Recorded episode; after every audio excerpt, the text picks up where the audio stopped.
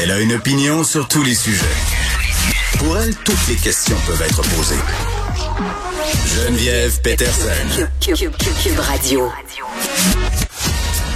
Salut tout le monde, bienvenue à l'émission. Et non, vous n'avez pas la berlue si vous avez lu ou vu un deuxième Rorcal dans les eaux montréalaises. Euh, ben c'est ça. Euh, car c'est pas un, c'est deux. C'est absolument surréaliste. On en parlait hier avec India Desjardins de ces situations nouvelles euh, qui, selon elle, on devrait commencer à mieux se préparer parce qu'il y en aura de plus en plus à cause, bien évidemment, du réchauffement climatique, des perturbations du trafic aérien. Donc, le petit cétacé qui a été signalé pour la première fois, euh, bon, hier vers midi 30 au niveau euh, de Maisonneuve, c'est ce qu'a indiqué le GREM. Euh, bon, vous les connaissez, là, ce sont les gens qui sont en charge de faire l'observation des mammifères marins, des protéger aussi. Puis, on pense peut-être que ce serait le même euh, mammifère qu'on on aurait aperçu aux alentours de Trois-Rivières euh, lundi passé, là, euh, puis au large de Varennes mercredi matin. Ce serait juste la grosse logique. Donc, c'est assez surprenant.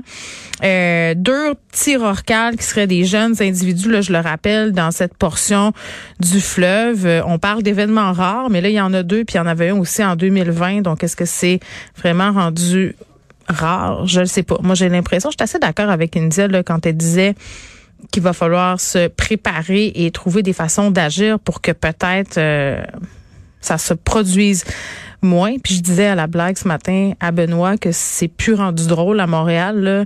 Si je voulais faire des brochures touristiques, je mettrais Rorcal et fusillade.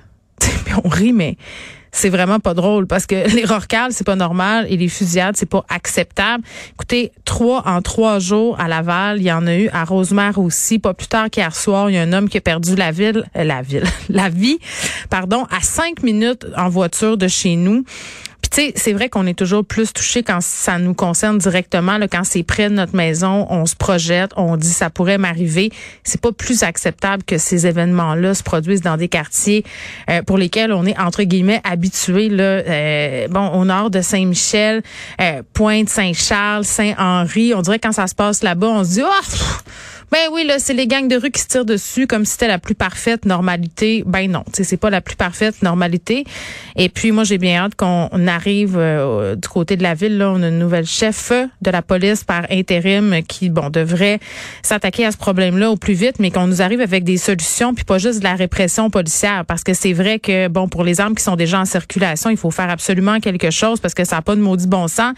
Euh, juste à l'école que fréquente ma fille, à la polyvalente, il y a des jeunes qui sont armés dans le parc autour. Puis c'est pas nécessairement des jeunes qui sont membres de des gangs de rue ou affiliés à. Il y en a bien entendu, mais il y a de plus en plus de petits flots. Puis ça, c'est ça que je trouve absolument triste et terrible à la fois. C'est qu'on a affaire à des jeunes de 12-13 ans qui, pour leur sécurité dans leur tête, décident de s'armer puis peut-être n'ont pas accès à des armes à feu en tant que telles, mais arrivent et se pointent dans les parcs le soir à Montréal pour se protéger, même à l'école dans une certaine mesure avec des points américains, avec des couteaux, avec toutes sortes de petites armes comme ça, euh, de façon un peu bancale, euh, artisanale.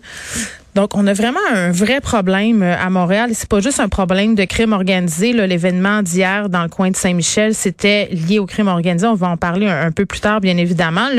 Mais, mais c'est pas juste un, problème de crime organisé. C'est une culture des armes à feu.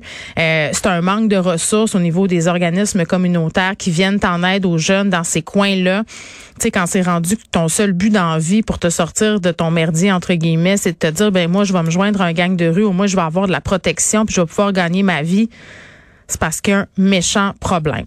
Voilà. Euh, on va parler de température, mais, mais on va amener ça à un autre niveau, au niveau culinaire. Vous connaissez ma passion pour la bouffe.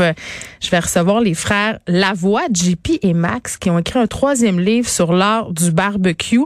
Et je vous dis une affaire, OK? Quand j'ai reçu le livre ici à la station, j'ai dit, ah, un livre sur le barbecue. Voir que je vais faire une entrevue avec du monde qui a écrit un livre sur le barbecue. Qu'est-ce qu'ils ont de plus à dire que les autres? Et là, je l'ai regardé, je l'ai feuilleté.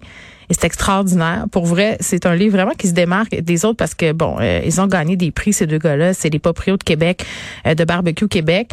Et il y a toutes sortes d'innovations, de façon de cuire la viande. Euh, je, vais, je vais même aller jusqu'à dire, même si c'est un peu cliché, nous, nous présente un peu le barbecue comme un mode de vie, mais ils ont vraiment des choses à dire sur l'art du barbecue. Donc, on les entendra un peu plus tard à l'émission.